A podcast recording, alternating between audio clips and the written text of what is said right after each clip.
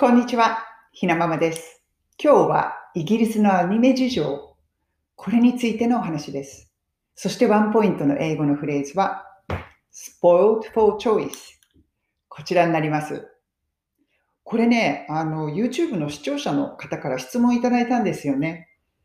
イギリスで人気のあるアニメが知りたいです。そういうね、質問をいただきました。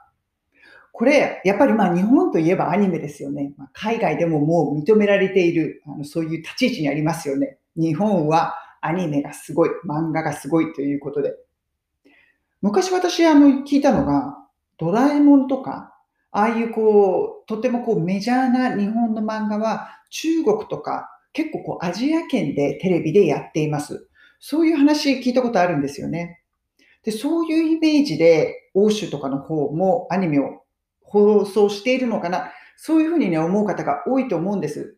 でも実際にこちらの人が、その、いわゆるゴールデンタイムっていうんですか、日本のあの夜の7時とか、その時間帯に家族であのテレビを見て、まあ、アニメとかを見る、そういう習慣って正直ないんですよね。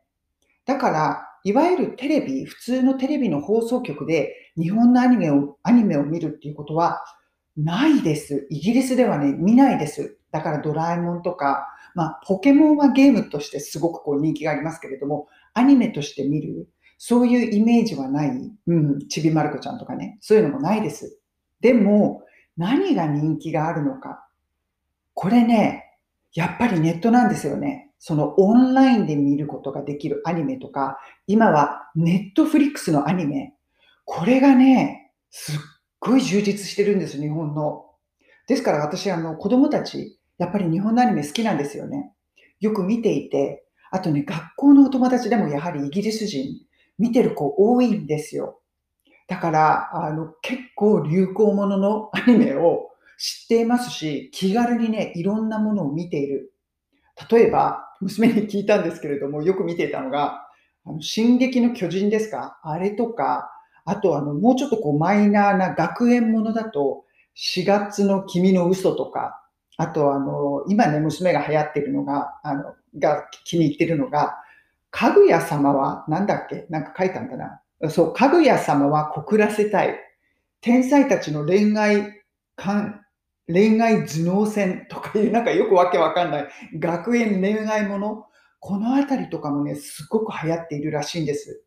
あと、ナルト。あのあたりもね、見ています。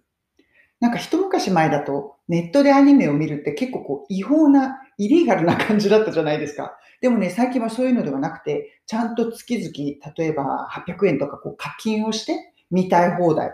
そういうね、あのネットのサービスとかもあるんですよね。あと、うちはネットフリックスに入っているので、結構見ることができます。私がね、個人的に好きなのは、ちょっとこう、シュールなサイキックっていうのがあるんですけれども、これがね、ネットフリックスで、あの、娘と息子と3人でハマってよく見ています。だから、こちらのアニメ事情、そういう感じですから、こう、日本のアニメも、その、テレビでやるとメジャーになるけれども、グローバルな意味でメジャーにしたいというのであれば、テレビにこだわるのではなく、ネットフリックスとかに乗っけちゃう方が、よっぽどグローバルには見られるようになりますよね。これ時代の移り変わりというか、変化だなぁなんて思いながら見ています。今日のワンポイント英会話レッスンのフレーズは、spoiled for choice。こちらになります。これね、よく使うんですよね。そして、すごくイギリス人らしい、まあこれイギリスの言い回しですね。フレーズ。で、これあの、spoil、spoil っていう言葉は、甘やかすとか、そういう意味合いがあるんですよね。ちょっとこう、わがままな子供とか、甘やかされた子供に対して spoil という言葉を、あのスポイルする、spoil という言葉を使います。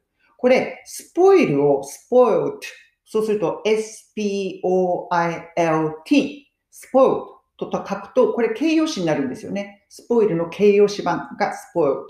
そうすると、spoiled for choice っていうのは、I'm so spoiled for choice。こういう言い方をすると、もうチョイス、選択。だから選択肢がもうありすぎると、あり余っている。もうあれもこれもいいものがあって、どれを選んだらいいのかわからないみたいな、ちょっとこうあの贅沢な、そういう悩み、I'm spoiled for choice。こういうね、言い方、すごくね、使うんですよ、このフレーズ。で、これなんで思いついたかというと、もうネットフリックスとかそのインターネット上のサービスで日本の漫画、海外に住んでいても見たい放題、もういろいろ選択肢がある。spoiled for choice。そういう意味合いで使えるんですよね。そうすると、まあ、例えばアイスクリーム屋さんとかに行くと、ソフトクリーム屋さんとかアイスクリーム屋さん、ハーゲンダッツとか行くとそうなりませんか？あの、なんていうの、こう、ショーケースの中に、もう何個も何個もこう、あの、チョイスがあって、選択肢がありすぎて、なんかどうしていいかわかんないみたいな。そうすると、あ、I'm spoiled for choice. I don't know what to do. もうそういう感じになりますよね。もうこんなに選択肢がありすぎて、I don't know what to do. どうしたらいいのかわからないわ。どれを選んだらいいのかしら。で、結局バニラみたいな、そういう人いますよね。spoiled for choice。そんな感じで使えるあのフレーズです。もうデパートとかは行くとそうですよね、日本の。あれこれあってて、あありすぎて、どれ買っていいんだかわかんなくなっちゃう。うん、そういう時に、まあ、贅沢な悩みとして使う、この spoiled for choice。とってもね、イギリスらしいフレーズです。ぜひ使ってみてください。そう、もうね、アニメなんかこんな風に話してるうちに見たくなりました。ナルトとかもね、見れるんですよね。見ることができる。今日はね、子供たちとナルトでも見てみようかな。そんな風に思います。それでは皆さん、今日も素敵な一日をお過ごしください。